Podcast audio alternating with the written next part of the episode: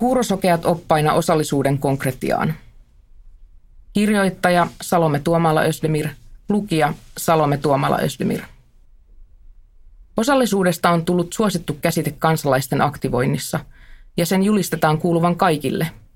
Kuulonäkövammaisten osallisuuden ja osallistumisen tukemiseksi on tärkeää tehdä toimenpiteitä, kuten rakentaa soveltuvia ja esteettömiä tiloja sekä ympäristöjä.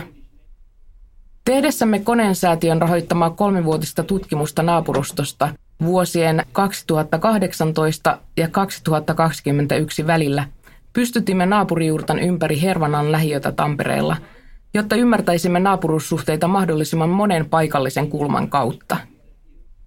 Viimeinen jurttaleirimme oli Kuurosokeiden toimintakeskuksen viereisessä puistikossa.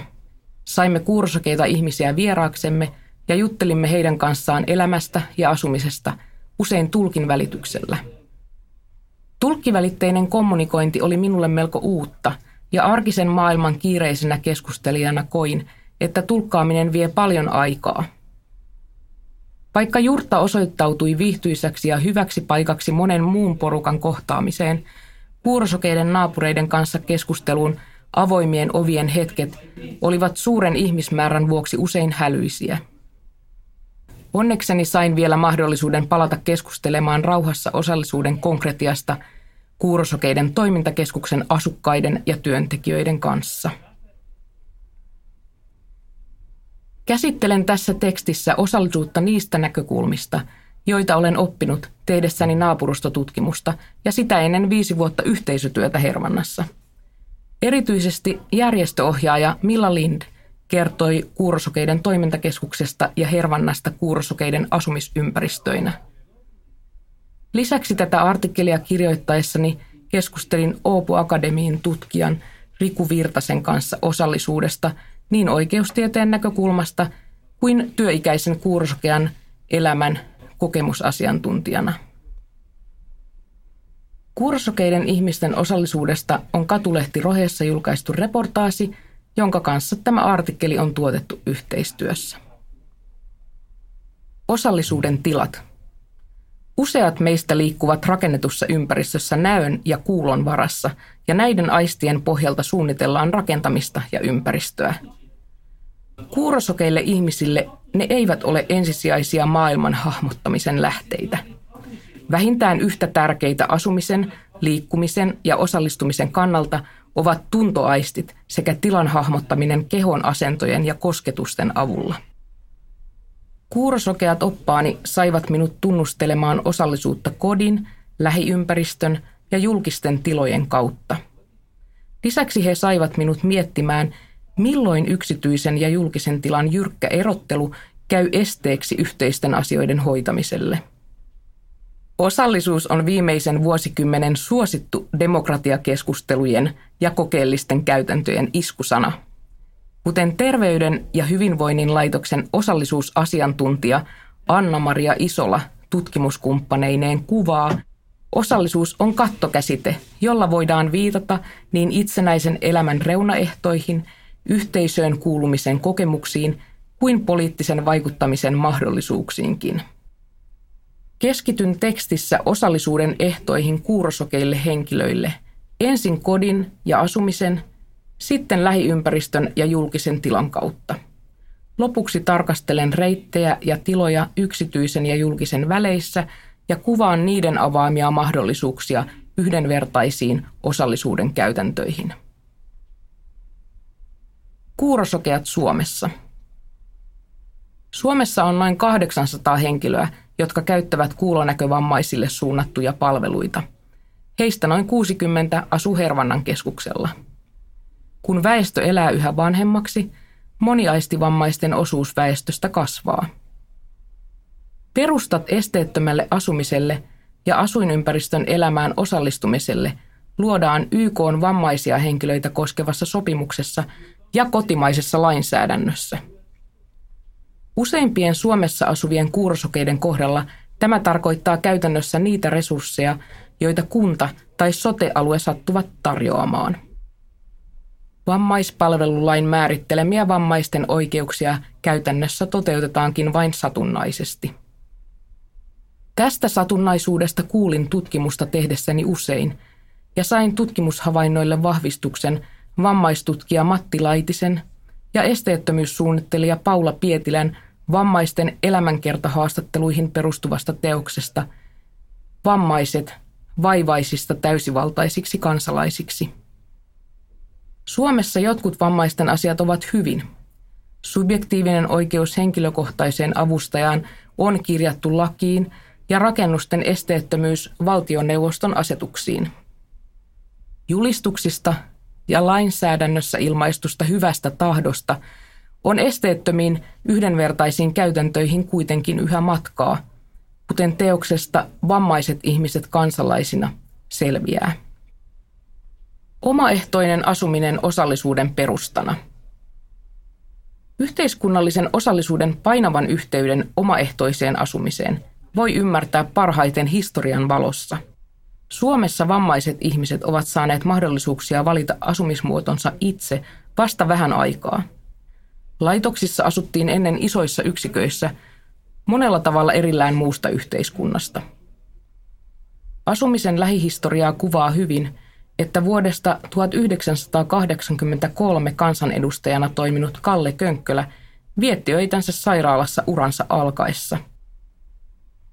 Vammaisten henkilöiden oikeus henkilökohtaiseen avustajaan tuli lakisääteiseksi vasta vuonna 2008.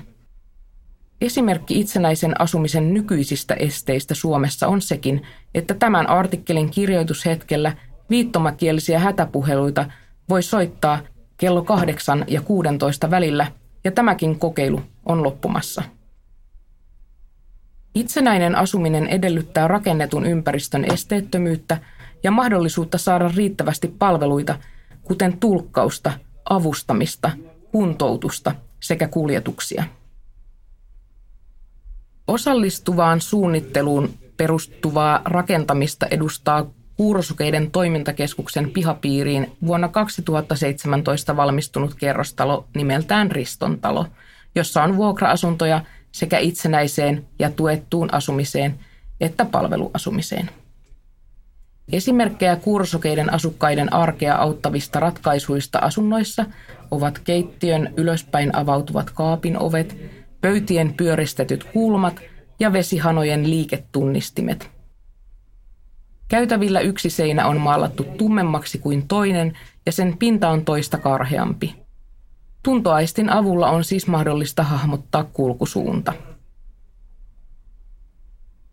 Koko keskus pihapiireineen on rakennettu ja remontoitu kuulo- ja näkövammaisille käyttäjille sopiviksi tuntoaistit edellä. Pihalla on aistipuutarha, jonka aistipolku on tehty vaihtelevista materiaaleista – Kesällä siellä kasvaa tuoksuvia yrttejä, kukkia ja hyötykasveja, joiden valinnassa on mietitty myös sitä, miltä kasvit tuntuvat käsissä. Sauna on remontoitu niin, että siellä on näkövammaisenkin asukkaan mahdollista ja turvallista saunoa. Kuulonäkövammaisten ihmisten osallisuus asuinyhteisöön tulee mahdolliseksi vain silloin, kun itsenäistä asumista mahdollistava esteettömyys ja asumista tukevat palvelut eritoten tulkkauspalvelut, ovat kunnossa. Itsenäisen asumisen tukeminen esteettömällä rakentamisella ja remontoinnilla sekä riittävillä palveluilla on edellytys aktiiviselle kansalaisuudelle naapurustossa ja yhteiskunnassa. Kohti yhteisiä tiloja.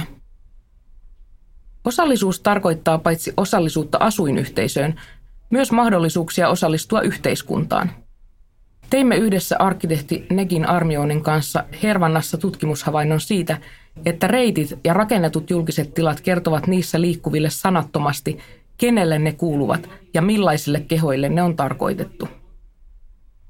Ne ovat ensimmäinen viesti siitä, ketä julkisiin tiloihin kutsutaan ja halutaan mukaan. Kirjoittaessamme tiloista ja dialogeista totesimme, että usein rakennetun ympäristön viesti on ristiriidassa ääneen lausuttujen tavoitteiden ja tervetulotoivotusten kanssa. Kuurosokeille liikkujille reitit ja tilat ovat erityisen tärkeitä. Kun kuuleva, näkevä ja kohtuullisesti toimeen tuleva kansalainen on jo saapunut pyörällä tai autolla kaupunkisuunnittelukokoukseen, samalla hetkellä aistivammainen kaupunkiaktivisti vasta odottaa, myöhässä olevaa taksikyytiä tai talvella ihmettelee, miten auraamatonta pihatietä pitkin löytää esteettömälle raitiovaunupysäkille. Pääsy liikkeelle, töihin, harrastuksiin ja yhteisiin tiloihin on paitsi osa inhimillisen yhteiskunnan perustaa, johon Suomi on valtiona sitoutunut YK on vammaisten henkilöiden oikeuksien yleissopimuksessa, myös lähtökohta sille, että erilaiset ihmiset voivat elää, toimia, työskennellä ja päättää asioista yhdessä. Viime vuosina kaupunkiaktivistit ovat organisoineet väliaikaisia ja pysyviä tiloja julkisista yhteissaunoista kahviloihin ja skeittiparkeista kaupungin osakeskuksiin. Kaupunkilaisten tavassa järjestää yhteiselle toiminnalle tiloja itse ja spontaanisti on osallisuuden kannalta paljon hyvää. Suomessa tämänkaltainen itseorganisoituva toiminta voidaan nähdä nuorisoseurojen ja työväen talojen pitkien perinteiden jatkumolla. Sekä vanhoissa että uusissa aktiivisten kansalaisten ylläpitämissä tiloissa osallisuutta on syytä vahvistaa saavutettavuudella ja esteettömyydellä. Kaikkien osallisuutta julistavat kaupungit voisivat kannustaa omaehtoisesti organisoituvia tiloja ja edistää osallisuuden yhdenvertaisuutta tarjoamalla resursseja esteettömyysremontteihin. Aistivammaiset esteettömyysasiantuntijat voisivat toimia nykyistä enemmän palkattuina tilojen testaajina ja neuvonantajina valaistuksen, akustiikan sekä liikkumista ja kommunikointia helpottavien ratkaisujen suhteen. Hervanta on edelläkävijä palveluiden saavutettavuudessa. Kuurosokea historioitsija Eero Vartio kertoo kirjassaan Poimintoja kuurosokeudesta, että jo silloin, kun kuurosokeiden toimintakeskusta perustettiin vuonna 1983, sen paikka valittiin erinomaisten lähellä sijaitsevien palveluiden takia. Siitä palveluiden saavutettavuus on edelleenkin parantunut viimeksi raitiovaunun myötä. Tampereen raitiotie-allianssi otti mukaan raitiovaunulinjojen ja pysäkkien suunnitteluun myös kuurosokeita asiantuntijoita. Tämä yhteissuunnittelu jatkuu yhä. Osallisuuden paikkojen rakentaminen. Feministiset vammaistutkijat Talahan Malek ja Heidi Rhodes kirjoittavat, että ruumiin liikkuminen kohti julkiseksi määriteltyä tilaa ei yksin määritä tietoamme ja toimintaamme poliittisina olentoina. Julkisen ja yksityisen tilan pohtiminen uudelleen osallisuuden kannalta on siis tärkeää. Paikallaolo, mukanaolo ja yhdessäolo sekä pääsy yhteisiin tiloihin voivat olla ja usein ovatkin osallisuutta jo sinänsä. Parhaimmillaan tilat voivat rakentaa osallisuuden ilmapiiriä laajasti – sen sijaan palveluiden yhtenäistäminen voi pahimmillaan tarkoittaa palveluiden ja liikkumisen karsimista sekä yhdenvertaisuuden jäämistä tyhjäksi lupaukseksi. Teot esteettömän osallisuuden puolesta ovat valintoja, joita täytyy tehdä aina uudestaan. Poliittisessa päätöksenteossa, viranomaiskäytännöissä sekä arjen elämän vuorovaikutuksissa, työpaikoilla, naapurustoissa ja asuinyhteisöissä. Jos arvojen lisäksi tavoitellaan myös niiden mittaisia käytäntöjä, on tärkeää määritellä, kenellä on vastuu esteettömyydestä ja saavutettavuudesta, eli yhdenvertaisen osallisuuden esteiden poistamisesta. Esteettömyyden ja saavutettavuuden ymmärtäminen ja toteuttaminen on välttämätöntä useiden ihmisryhmien osallistumiselle ja osallisuuden kokemukselle. Siksi vammaisten henkilöiden osallisuutta edistäessä on pidettävä mielessä erilaisten vammaisryhmien tarpeet ja mahdollisuudet yhteiskuntaan osallistumiseen eri elämänvaiheissa lapsuudesta työikään ja vanhuuteen. Helsingin Sanomien pääkirjoitus marraskuussa vuonna 2022 puhuu vammaisten ihmisten tarpeiden huomioimisesta ja heidän oikeuksiensa toteuttamisesta raskaana kuormana. Pääkirjoitus ja siitä seurannut keskustelu lehdessä on muistutus siitä, että vammaisten henkilöiden perusoikeuksien toteutumisen kanssa on yhä syytä pysyä valppaana. Puolivälissä vastassa vain luoksen menemistä. Kuurosokeissa on paljon vanhoja ihmisiä ja vanhenevassa väestössä aistivammaisten henkilöiden määrä lisääntyy.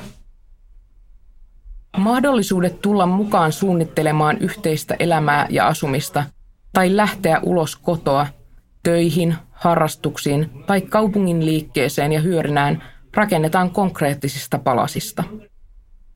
Erityistä huomiota rakennettuun asuinympäristöön tulee kiinnittää silloin, kun osallisuuden esteet ovat isoja.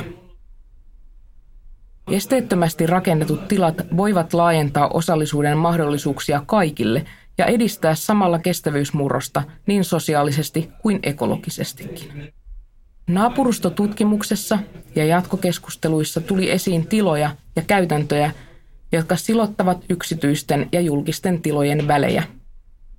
Naapurijuurtalla meitä muistutettiin siitä, että joskus kadunvarsipenkin kaltainen pieni, mutta konkreettinen tekijä vaikutti siihen, kuinka helppoa oli osallistua yhteisten tilojen käyttöön ja liikkua pidemmälle levähdyspaikkojen avulla. Osallisuutta vahvistavana tekona puoliväliin vastaan tuleminen voi toisinaan vaatia koko matkan kulkemista toisten luo. Tampereen kuurosokeiden keskuksella tavoittaa ison joukon aktiivisia ja eri-ikäisiä kuurosokeita yhdellä kertaa. Tämä on kaikessa yksinkertaisuudessaan osallisuuden mahdollisuuksien lisäämistä. Kaikkien mukaan kutsuminen on muutettu ihmisten luoksen menemiseksi. Filosofian tohtori Salome Tuomala Özdemir on tamperelainen vapaa tutkija. Artikkeli on osa politiikasta verkkolehden ja katulehti Roheen yhteistä juttusarjaa. Kuurosokeiden osallisuudesta on julkaistu reportaasi Roheen numerossa 3 kautta 2022.